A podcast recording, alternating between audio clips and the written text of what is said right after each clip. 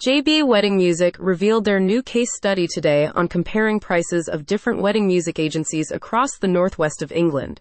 This case study demonstrates that there is a fairly standard price across the biggest agencies in the field of wedding music.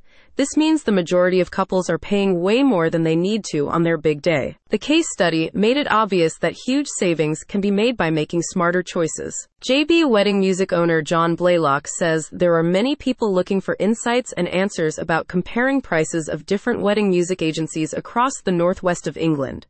This case study reveals in a practical way what's possible with the right information and guidance.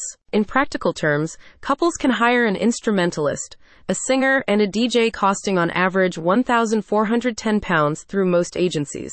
Smart couples can hire an experienced professional to do all of that for half the price. By using the knowledge garnered in this brand new comparison study, couples can make some good choices and make some great savings. The case study is available at h t t p s colon slash slash w w w dot j b wedding music dot com slash post slash twenty twenty-four dash north dash west dash wedding dash music dash compare dash band dash d j dash prices dash from dash top dash agencies. About J B Wedding Music. J B Wedding Music was founded in twenty nineteen and serves the hospitality industry.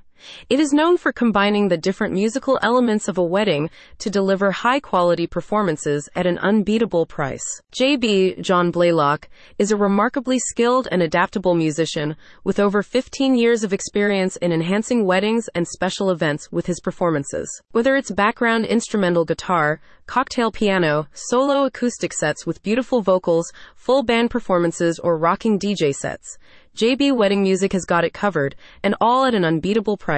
And what better way to make a first dance memorable by having a live version of the couple's favorite song? Epicness awaits.